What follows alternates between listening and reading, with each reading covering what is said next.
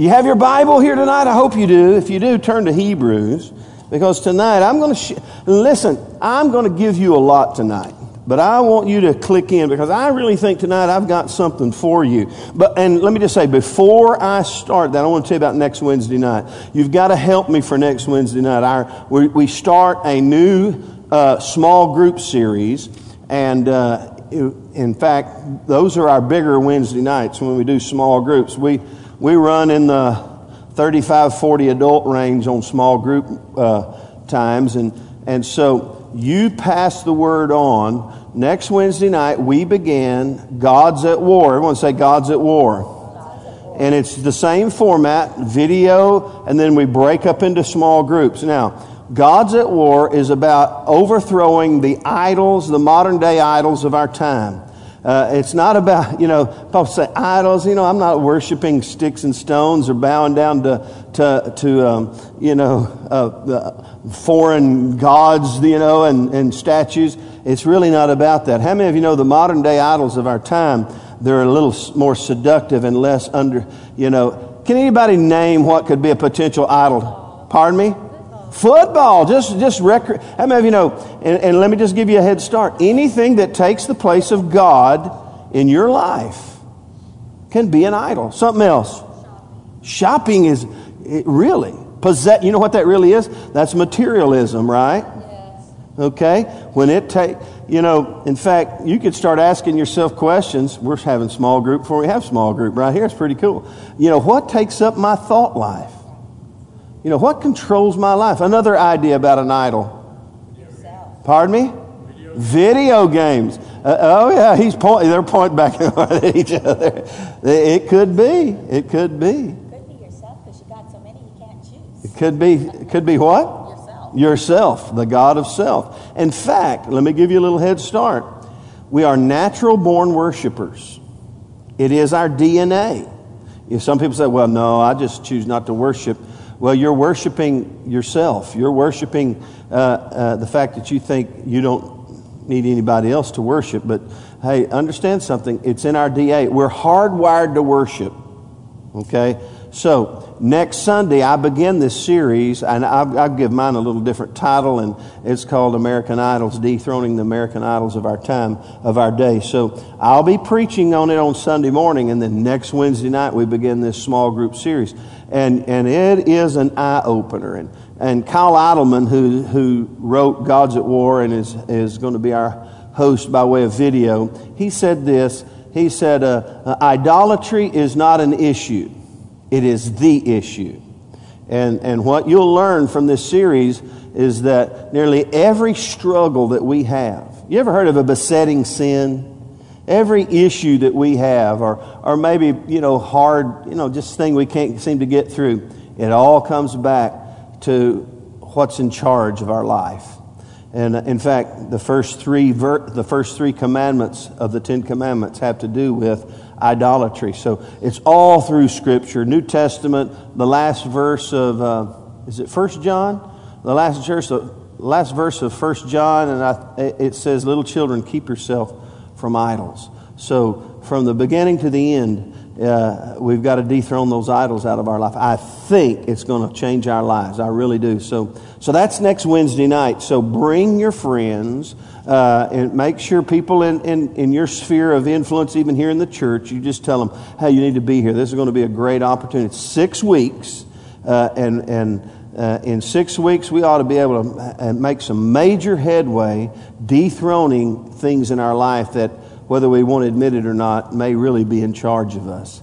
Uh, and so, amen. That's, that's uh, next Wednesday night. So, uh, the God's at war. So, keep that in mind and let's, let's start strong. I actually will not be here. Uh, I leave Monday morning with three other guys none from this church, but three other guys, two from Needle, one from Nederland, one from uh, um, uh, League City and one from Winnsboro, Texas. We're going to Mexico and drill water wells next Monday morning. So, how many of you will pray for Pastor Sam next Monday morning? We're drilling water wells. If you're my Facebook friend, you might see some pictures. Uh, so, uh, uh, we'll keep you in the loop there and keep us in your prayers as we head off and do that. So you'll be here Wednesday night starting God's at War, and I'll be in Mexico. Uh, by Wednesday, I'll be in Mexico. By the time you start, I'll be laying in my bed going, I'm so tired. Where's Cade when you need him?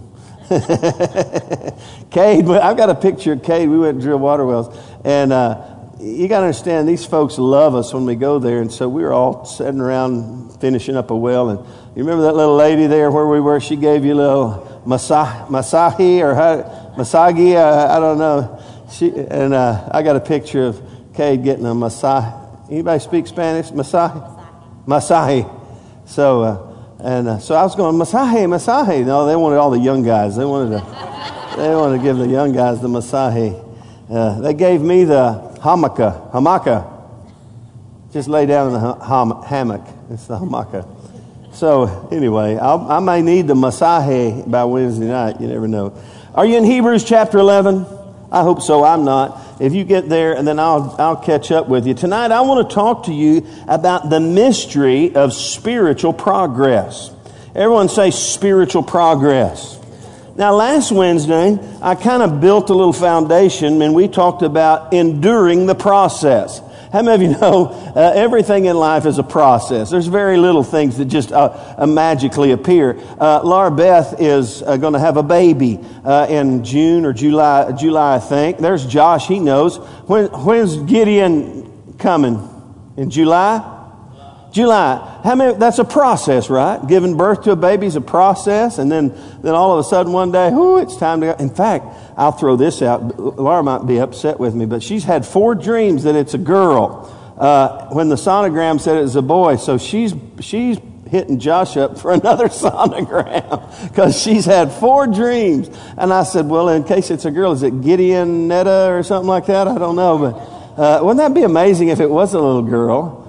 Josh is freaking out th- about the thought. But all of that is a process. Everything we do is a process. And to get from point A to point B, you've got to endure the process.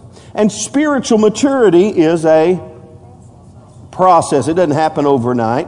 Uh, accomplishing God's purpose and plan for our life, it doesn't happen over life. It is a process. And so we're going to look at the life of Moses and some others, uh, Paul and some, and, and just kind of talk about the mystery and unveiling the mystery of spiritual progress, get us moving forward. Uh, look at Hebrews chapter 11. Hebrews 11 is called the what? The faith chapter. Man, you ought to, you ought to just, uh, uh, just uh, absorb this chapter. Really, Hebrews 10, 11, and 12 are just great. In fact, it's all great. But let's look down in verse 23 through 28 in reference to Moses. By faith, Moses. Everyone say, by faith, Moses. Let me stop and say that was not always the way it was with Moses. He matured in, in, in life. By faith, Moses, when he was born, was hidden three months by his parents. In other words, his parents were people of faith, right? And it goes on to say, because they saw he was a beautiful child and they were not afraid of the king's command. How many of you know the king's command was to kill them all? And so, uh, uh, so they hid him. By faith, Moses, when he became of age, everyone say when he became of age.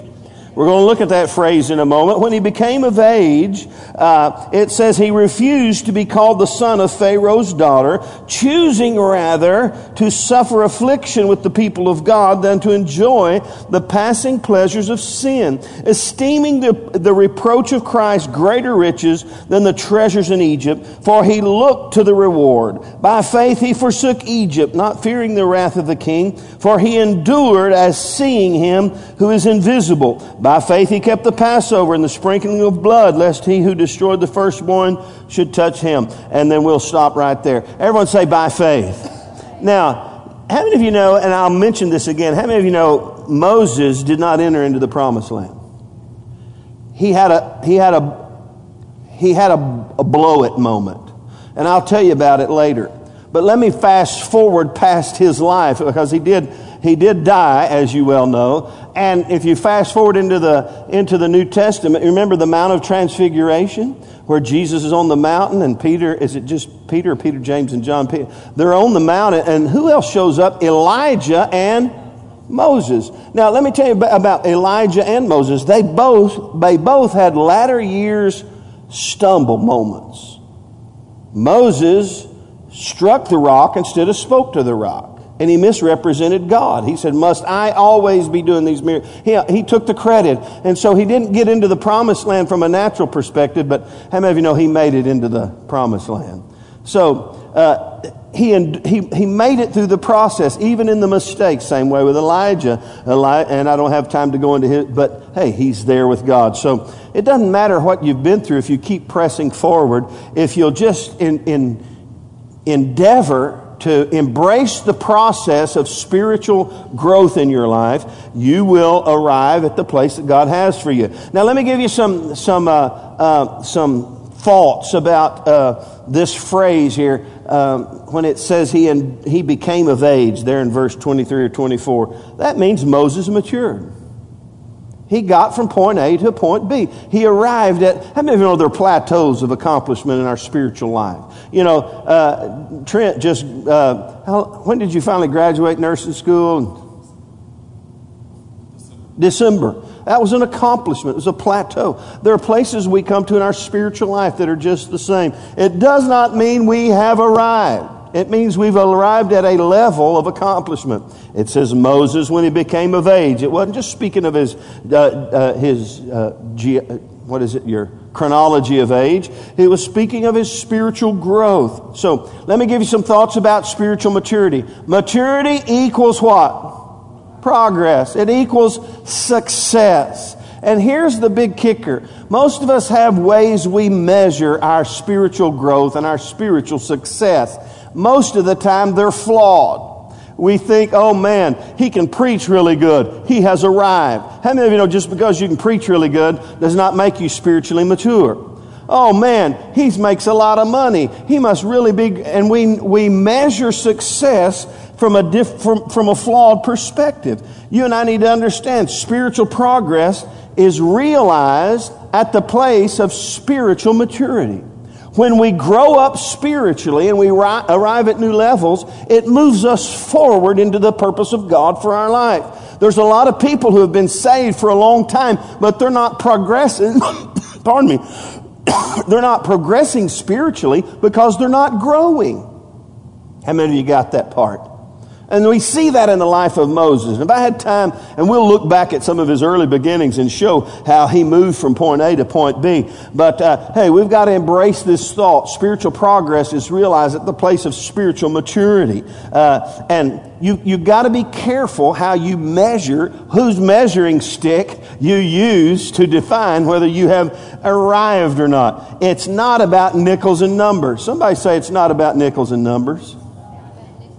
It really is not. It's not about, you can't calculate it. You can't put it in a sack and measure it. Uh, maturity is not about nickels and numbers. And uh, remember that thought because that's where we're going to really look. It's really, maturity comes uh, when we begin to look at life from a more long distance and eternal perspective. Okay? Maturity, when you grow up, it allows spiritually, it allows you to view life from the different lens, not a, not a lens of nickels and numbers where we, where we think we've got it all figured out. It looks at life from an entirely different perspective. Look at Moses in verse 26. It says, esteeming the reproach of Christ greater riches than the treasures in Egypt, for he looked to the reward. Now, there's a contrast there, right? Did you see the contrast? He, he, how many of you know from a natural perspective, Moses had arrived in Egypt, right? He had it all. He had authority, he had money, he had nickels and numbers, he had everything on his side, but he realized this is not what it's all about. I, I esteem the reproach of Christ as greater riches than the treasures in Egypt. And guess what? I'm looking beyond this moment to a greater moment. He had a greater long distance understanding of, of the process of spiritual progress. You catch that? So, it's a lifestyle of looking forward into the destiny and the purpose of God. In fact, oh, I think I might have time. Look quickly to Second Corinthians. Let me show you this principle here just to kind of build a foundation. And then we're going to move a little faster. Second Corinthians chapter 4. 2 Corinthians 4, he talk, he's talking about ministry. How many of you know we all have a ministry? Look what it says in verse 1. Therefore, since we have this ministry, as we have received mercy, we what? We do not faint. We do not lose heart. You see, God has a plan for our life. Look at your neighbor and say, God has a plan. He has a ministry for us. He has a responsibility for us. So we don't lose heart. Look in verse 16. He picks right back up on that thought. Therefore, we do not lose heart. Even though our outward man is perishing, yet the inward man is being renewed day by day. For our light affliction, which is for a moment, is working for us a far more, look at this, this is long distance, a far more exceeding an eternal weight of glory. While we do not look at the things which are seen, let me, th- let me throw this in. We don't look at the nickels and numbers. We don't look at, at how we measure success. We don't, we're not trying to keep up with the Joneses, if you understand what I'm saying. We don't look at the things which are seen, but at the things which are not seen. What was Moses doing? He, he kept his eyes on God. He looked, it, in fact, it says, he endured as seeing him who is invisible. Okay? We don't look at the things which are seen, but the things which are not seen. For the things which are seen are what? Somebody say temporary. But the things which are not seen are what?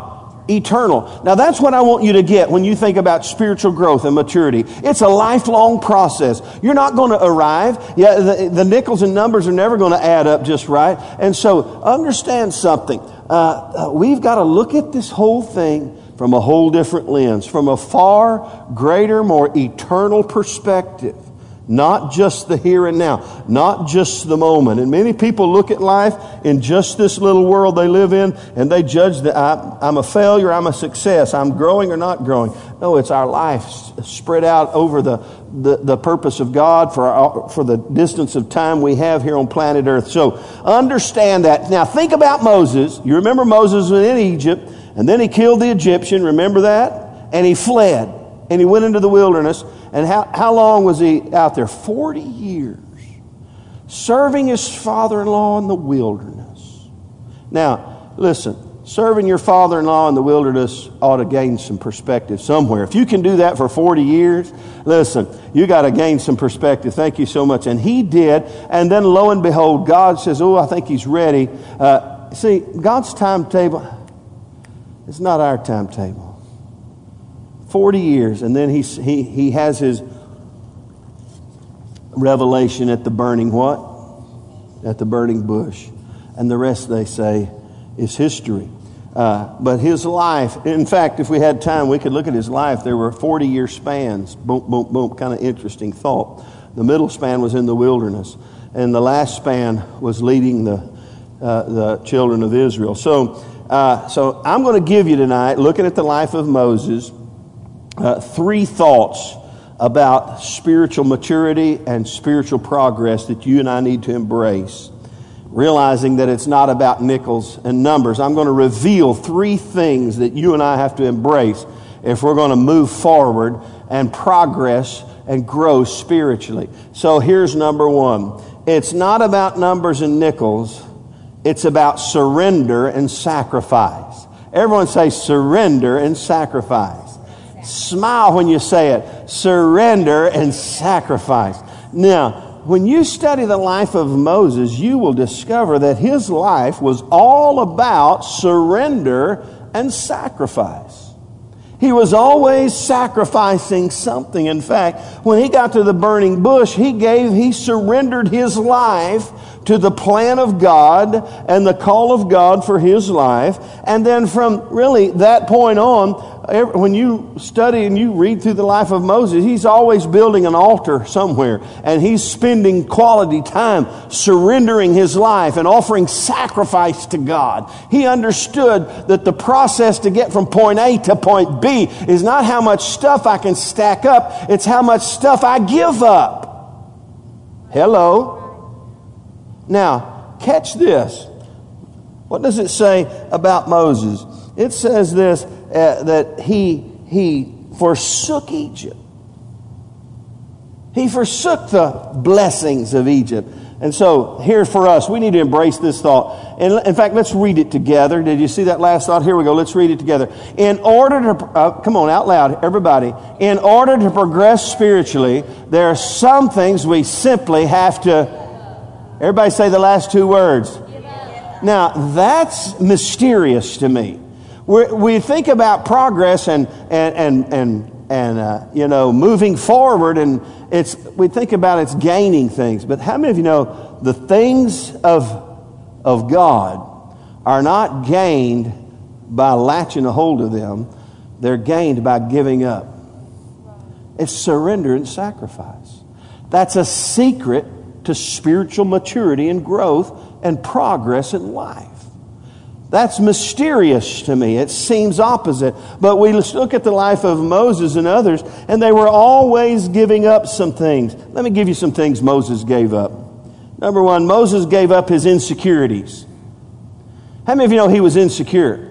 God comes to him in the burning bush in Exodus 3 and 4 and starts telling him these big deals. He says, Man, I want you. you I know you've been hanging around your father in law for 40 years, but I'm ready to use you, and I want to use you to set my people free. And he gives, God gives him this massive vision, and he starts making excuses. He says, uh, What am I going to say? I'm not capable of this. What am I going to do? You know what? All of a sudden, the insecurities just began to rise to the top.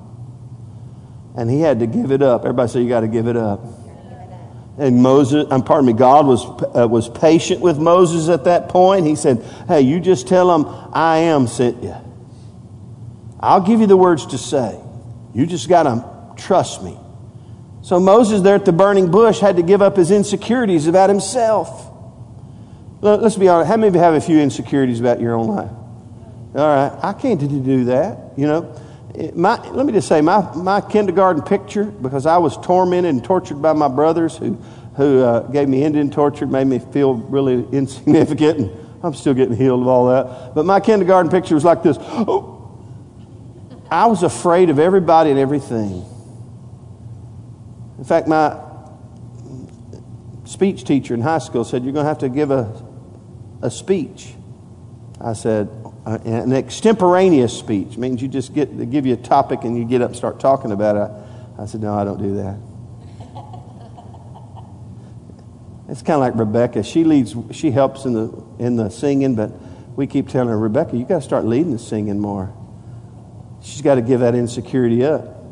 In fact, Trent lay hands on her suddenly, say, "Come out in Jesus' name." Amen.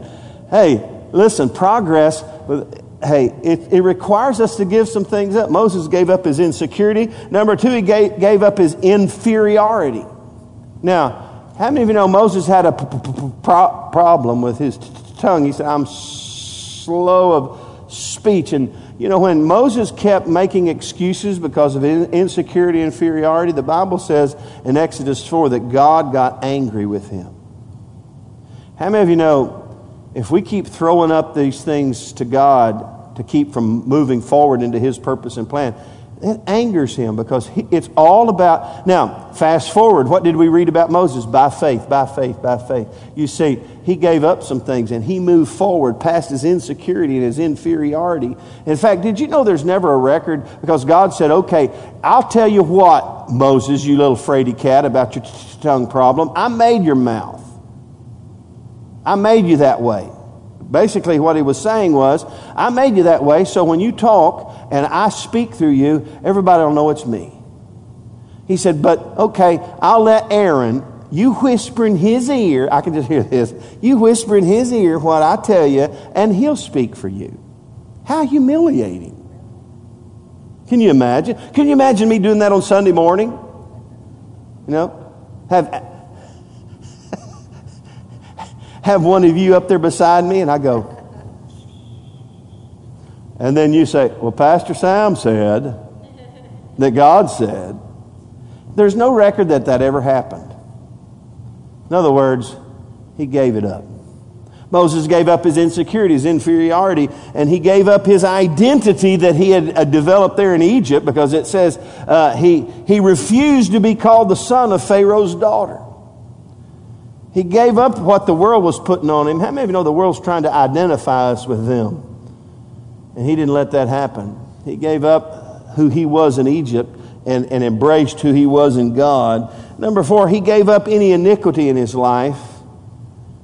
He sacrificed, he, he was always endeavoring to be right with God. Look in the Hebrews 11 25, choosing rather to suffer affliction with the people of God than to enjoy the passing pleasures of sin. You see, if we're going to progress spiritually, there are some things we have to give up. You may not have insecurity, you may ha- not have inferiority, you may not have an identity issue, uh, you know, uh, or an iniquity issue. But hey, you know what? That next week we're going to talk about idols. There may be some idols we got to give up. Are you with me? Say amen. So, what about us? Now, interesting thought about Hebrews. Hebrews 11, the hall of faith. These people, they trusted God, they believed God, they endured the process. Oh, hallelujah. Somebody say amen. Well, then it gets to chapter 12. And it says this the first three verses, the, pardon me, the first three words. Therefore, we also.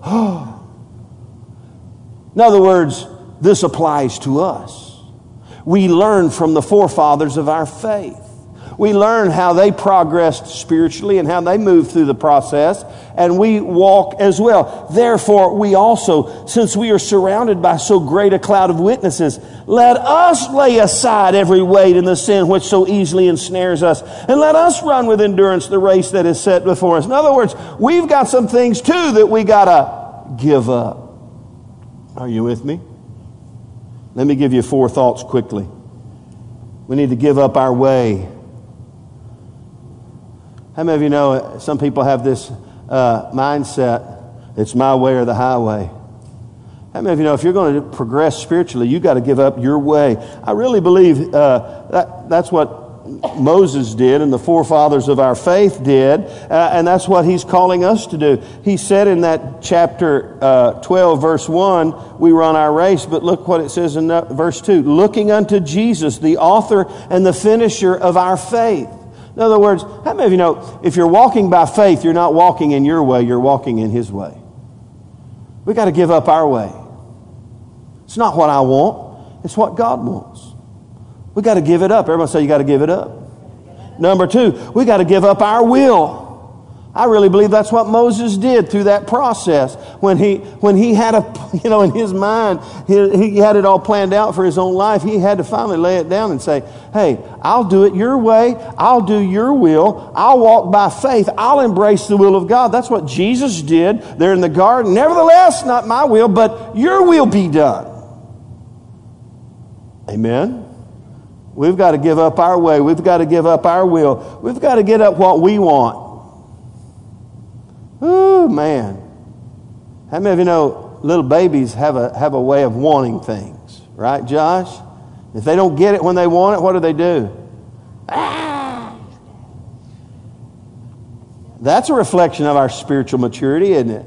If we don't get what we want when we want, some of us ever come, you ever go to God go, hey, I didn't get what I wanted. We got to give up what we want. That's what, that's what Moses did when it says, hey, what did he do? He, he refused the passing pleasures. That means fleshly desires and fleshly wants. We give up what our flesh wants. And then we, we embrace what the Spirit of God wants through us. And we give up our world. Oh man, really? Well, the Bible says Moses, you know, Moses' world had become Egypt.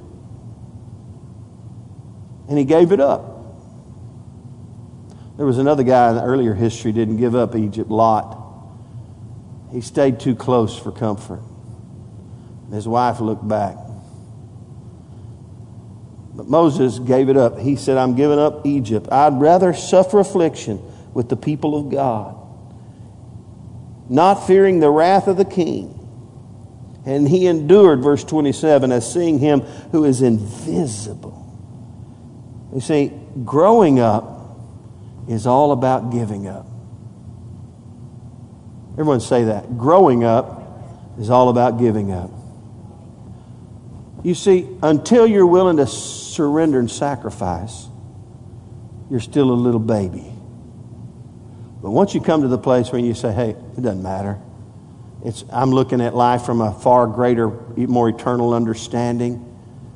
Planet Earth's the shortest amount of time I'll ever live anywhere. I'm looking to the reward. I'm looking beyond this moment. I, that's why I'm able to endure because I've got my eye on the prize. As Paul said, I'm pressing forward. I'm looking forward. I'm not looking behind. Growing up is all about giving up. So, some of the mystery un, uh, uh, uh, revealed about spiritual maturity is this principle it's about giving up. Number two, let me give you number two. Another thought about spiritual progress.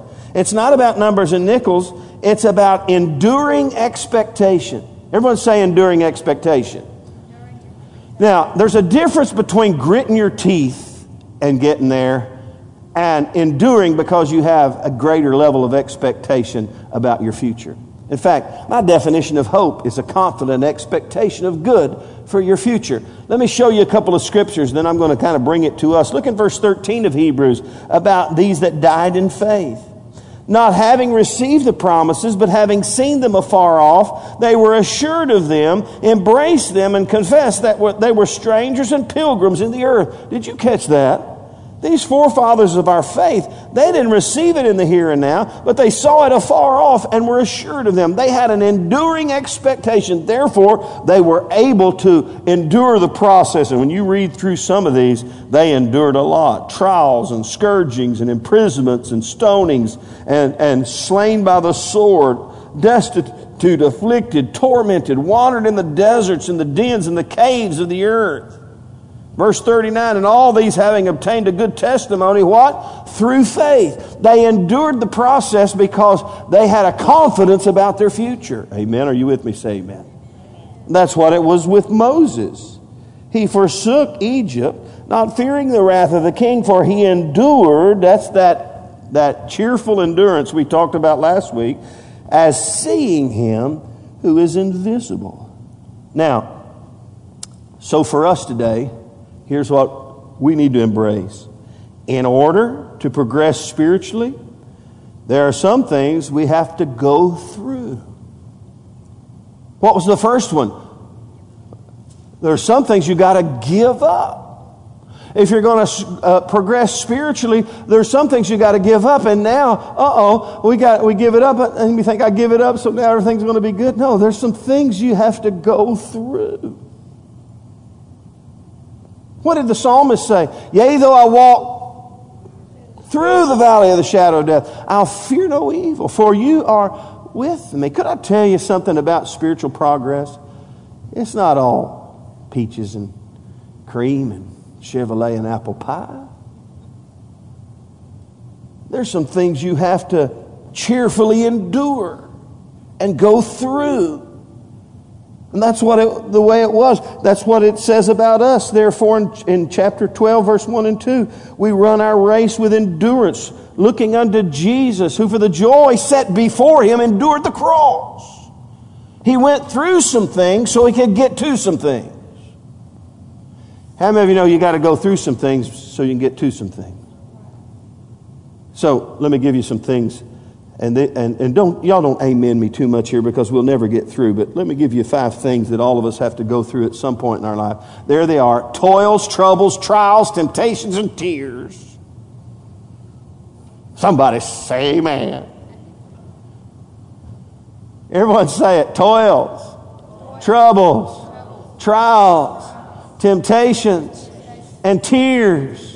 Man, preacher, hush. Hey, let me just tell you, this is the mystery revealed. If you want to grow spiritually, you got to learn to embrace these things in your life because there's some things you got to go through in order to you get to where God wants you to get to. To get to it, you got to go through some things. Now, Paul talked about his life. He said in 2 Corinthians 10, verse 27, he said he was in weariness and toil and sleeplessness often. He went through trouble. 2 Corinthians 11 defines things that Paul went through. He said, Three times I was beaten with rods. Now, normally that was 39, 40 minus 1, 39 whacks. Left for dead. He'd been through some trouble. And trials. What did James say about the trials in chapter 1? Count it all joy, brethren, when you fall into different trials, knowing that the testing of your what? Faith produces what? Endurance, but let endurance have its perfect work that you may be perfect and complete, lacking in nothing. In other words, you got to go through some things to get to some things. Did you know that's not even in my notes? You could tweet that, that'd work. You got to go through some things to get to some things because it's really true. And it's amazing to me as Christians, we, we start our Christian walk and somebody told us, you know, man, you just confess Jesus as your Lord and Savior and everything's going to be all right. You know, uh, let, me, let me tell you one of the big evidences of, of being a spirit filled Christian who's hungry and thirsty after God. You want to know the big evidence of, of that? Somebody said, well, tongues? No, it's trouble. You're going to go through some trials and some trouble and some temptations. In fact, James chapter 1 says this uh, Blessed is the man that endures temptation. It says nope to dope. No to the sins of our, of, of, like, like Moses did. I'm not gonna, I'm not gonna mess with the passing pleasures of sin. I'm not gonna yield to these temptations. Why? It's gonna get me knocked off course. Get me out from under the will and the plan of God for my life. And then number five there is tears. Oh man. There's a passage of scripture in Psalm 25, 125 that says, Those who sow in tears will reap in joy. God never wastes a trial, a temptation, or a tear. In fact, did you know the Bible says He stores those tears up in heaven? There's no wasted tears. They all have a purpose and a plan. The mystery for your spiritual progress, number one, hey, there's some things you've got to give up if you're going to grow up. Number two, there's some things you've got to go through if you're going to get to where God wants you to be. It's just the way it is. Some people go through, go through some things that I thought, how do they ever go through those? By faith by enduring because we have confidence in the eternal perspective of God over our life. What did go back to 1 Corinthians? Hey, our, our, outer man is perishing, but our inward man is being renewed day by day. Why? Because I have faith. And that's what you see in the life of Moses by faith, by faith, by faith. His parents by faith, he by faith. This is how we get from point A to point B. We endure the process not just by gritting our teeth and bearing it, but by having faith and confidence in the end result. He looked to the reward. Amen. Everybody say there will be a reward. Tell somebody there will be a reward. There are paydays are coming. Somebody say paydays are coming. Whoo, man, paydays are coming. Hallelujah. Now, number three. Here we go. The third thought about spiritual progress, unraveling the mystery revealing the mystery of progress. It's not about numbers and nickels, it's about health and healing. Now, let me explain. Remember Hebrews 12, therefore we also, right? In other words, now it's application time. Hebrews 11, the hall of faith. Hebrews 12, now it's up to you to walk in the same shoes that they walked in. Now, therefore, we also. Now, look there in verse 12. Let me get, let me just throw this in. Uh, I should figure out a point for this. Verse 3 through verse 11 has to do with chastening. And this is not in your notes, but let me throw this out. If you want to get from point A to point B and grow spiritually, you got to yield to the chastening of God. I don't have a point for that, but that's there.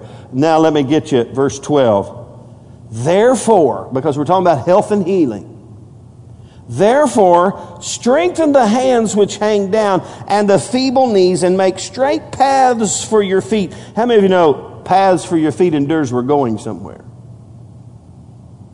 And if you're going to get where God wants you and you're going to progress spiritually, Strengthen the hands that hang down and the feeble knees and make straight paths for your feet so that which is lame may not be dislocated, but rather be what?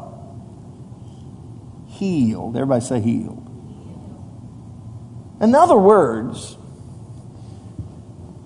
You'll never progress spiritually if you're all infirmed and crippled up in life. How many of you know that? If you're all infirm and crippled up, you'll never get where God wants you to be. And so here, here the writer of Hebrews, who I happen to believe is Paul, comes along and he says this okay, if you want to keep moving on this path, you got to get healed. Now, let me just pause and say this. Just because you become a Christian does not mean there's some, th- not some things in your life that needs to be fixed. How many of you know we bring our infirmities to the table many times?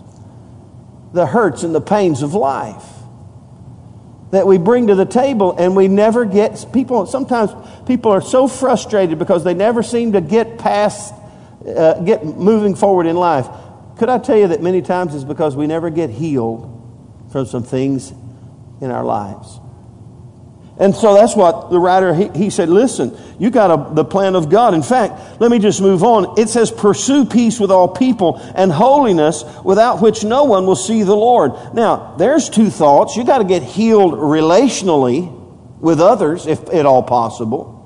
How many of you know offense and unforgiveness keeps you stuck? And then holiness, that's being made whole and right in God's sight.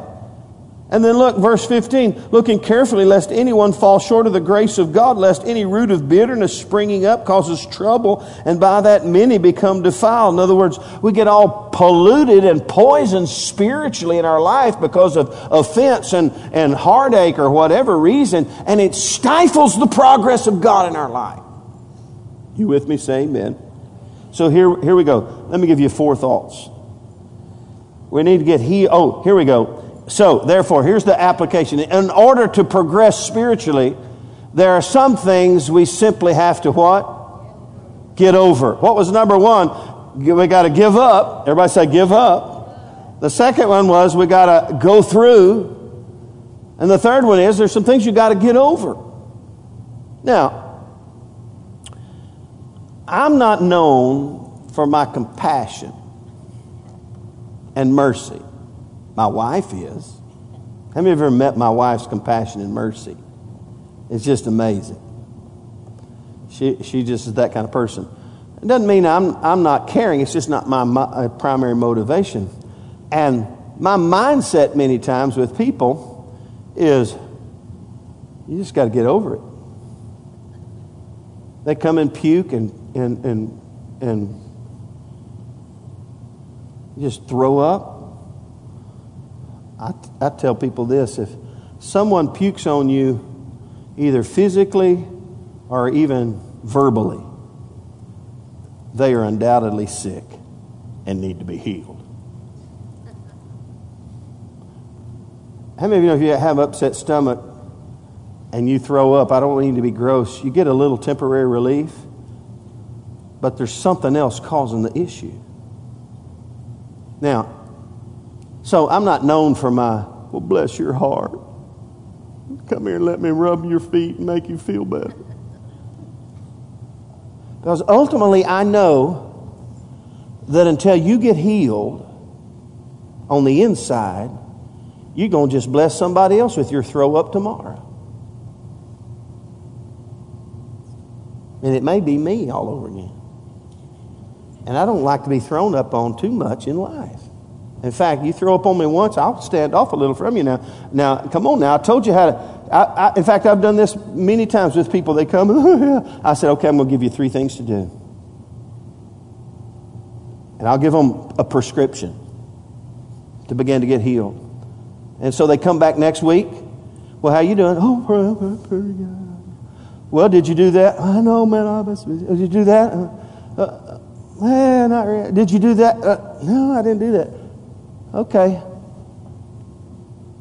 When you start doing that, then you come back and let's talk again. But I don't want you throwing up on me again. I want you to get healed. Are you with me? Now, how many of you know I might become a pretty good counselor here if, I, if, if, if you hang on just a minute? Because ultimately, well, there's some things in life you just got to get over. Now, I have, I, there's some people who have been through things that I think, how on earth are they ever going to get over that? By, the, by faith. And by, by, look, strengthen the hands that hang down and the feeble knees. That has, that's our responsibility. Listen, I can rub your feet till they till they, they just and but until you get healed, you're still going to be stuck. Are you with me? Say amen. So there's some things we just got to get over, and uh, hey, we got to get past the past. There it is. Our past problems. That's what. That's what. How many of you know Moses had a past? How many, how many of you know murder is a past? Moses was a murderer. 40 years out in the wilderness, I don't know what went on. Nobody does. We get, we get a blank spot by and large. But somewhere in Moses' 40 years of wilderness experience with his daddy in law, he came to a place where God thought him worthy to put back into play in the plan of God, somehow he got past the past. Now, I don't think it takes 40 years. But however long it takes, you can't let it drag you down. I've met people. I've met people, you start talking to them, and they start talking about offenses and things, and they get all furrowed up, and they get the stinky face, like, is a stink face, like Josh said Josiah gets a stink. And you think, my, bless their heart. And then you say, when did that happen? Oh, 1972. and they're carrying it like it's, it happened yesterday. So you got to get past the past. You got to get over it. Number two, the paranoia, the fears of life. And, and Moses got over. I, I'll tell you, I don't, we, don't, we don't know all that Moses went through, but listen, he went from, I can't do it, I can't do it, I can't do it, to enduring the process and by faith. He said, I'm leaving Egypt and I'm doing the will of God and I'm not backing down. I'm not, I'm not going to be all hung up in iniquities and sins. I'm moving forward by faith. He got past his past, he got past his paranoia, he got past his problems, his speech issue. In fact, let me just throw this out. I have a message that I preach to pastors all over the world about this, about Moses, and it's about this very issue. And, and how many of you know Paul, the Bible says Paul said he had weaknesses that God, God shows up in his weakness. He's sufficient. He said, My grace is what? Sufficient for you. It doesn't mean just barely enough, it means more than enough. He said, My grace is sufficient for you, for in your weakness I'm made strong. In other words, I'll show up in the middle of your weakness. And I've told pastors all over the world, He may never fix your issue. You may talk funny all your life. But what God told Moses, He said, Did you know I made you the way you talk? Who ma- in fact, he, he says, Who made the lame? Oh, that was the devil did that. That wasn't God, that was the devil. Well, you got to read your Bible. Because God told Moses, Who made the lame, the blind, and the halt? Have not I the Lord?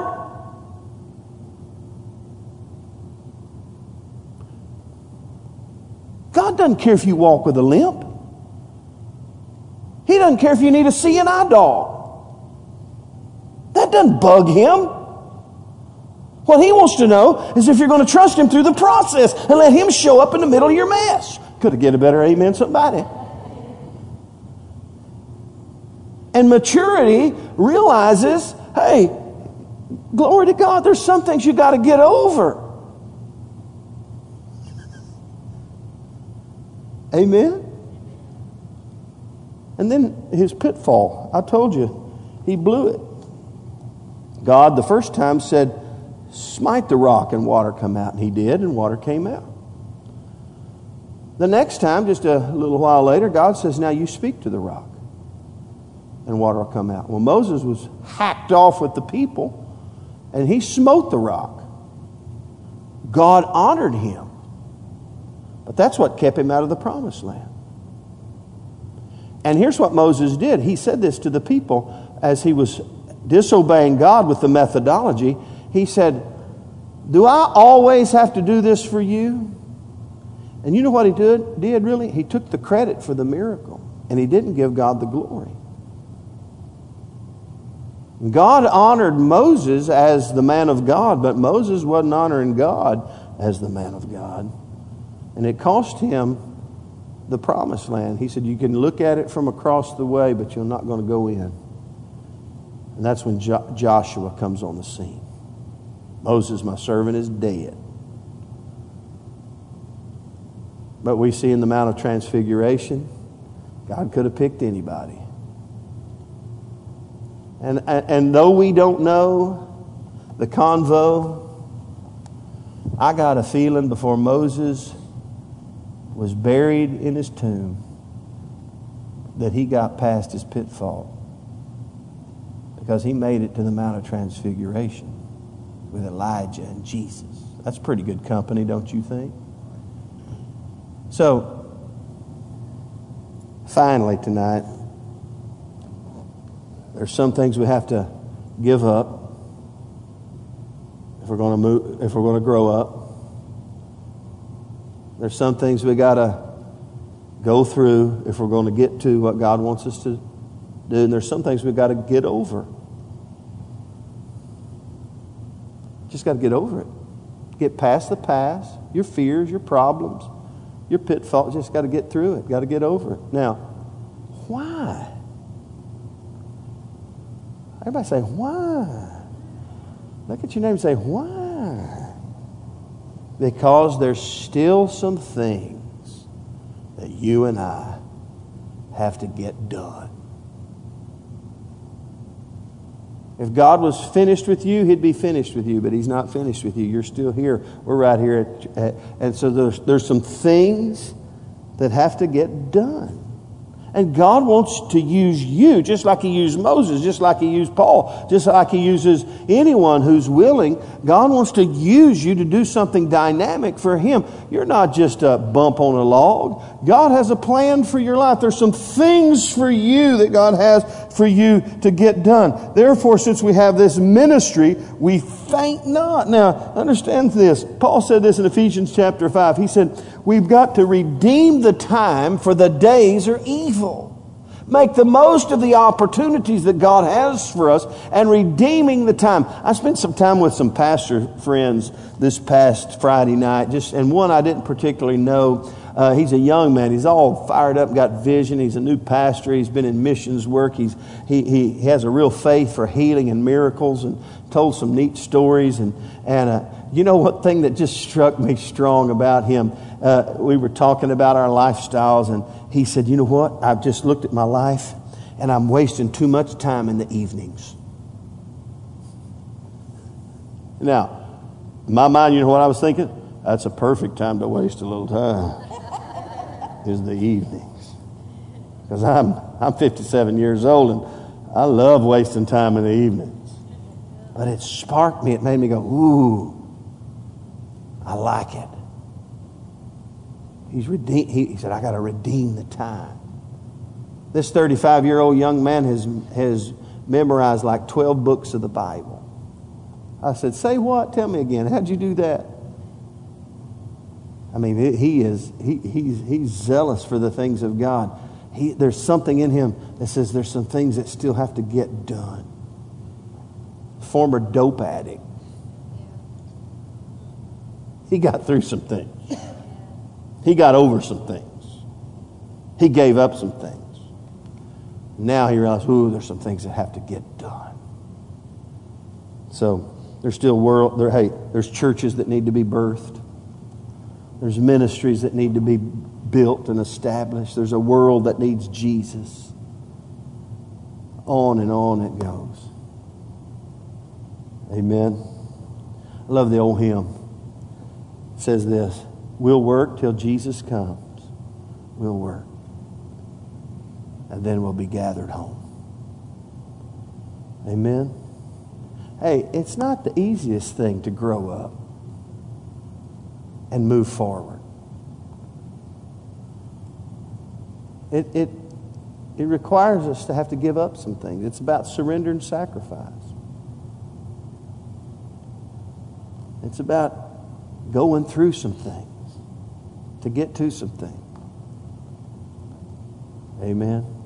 It's about giving up, going up, moving forward. That's the mystery revealed. Let's stand up tonight. If you're here tonight and there's some things you got to get over, listen, I don't have the magic. I don't have the magic uh, wand here. In fact, very rarely does a one time altar experience completely get you where you need to be. That's just the beginning grounds. Let's just say you're all hung up on drugs and you come to the altar and you get a miraculous conversion and that spirit that was controlling your life and that idol that's controlling your life is broken off of you and you find great liberty there in the altar, man, that's a great starting place. But how many of you know the choice is every day, isn't it, Cade? It's every day. Cade used to be, he one day realized that Jesus was hung up for his hang ups. But you remember what Joshua told the people? He said, Choose this day who you'll serve. Every day's a choice, right? Am I going to move forward or am I going to get stuck? Am I going to grow up? Am I going to give up some things? Am I going to go through this or am I going to get stuck? I'm going to get over it or am I just going to stay stuck? Am I going to strengthen my hands that hang down and my feeble knees? Or am I going to sit in my ditch and whine and complain about the circumstances of my life?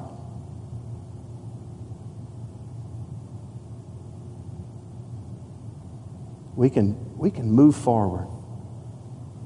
How we do it? By faith. Amen. It's a process. Let's pray. Father, thank you tonight for the word of the Lord.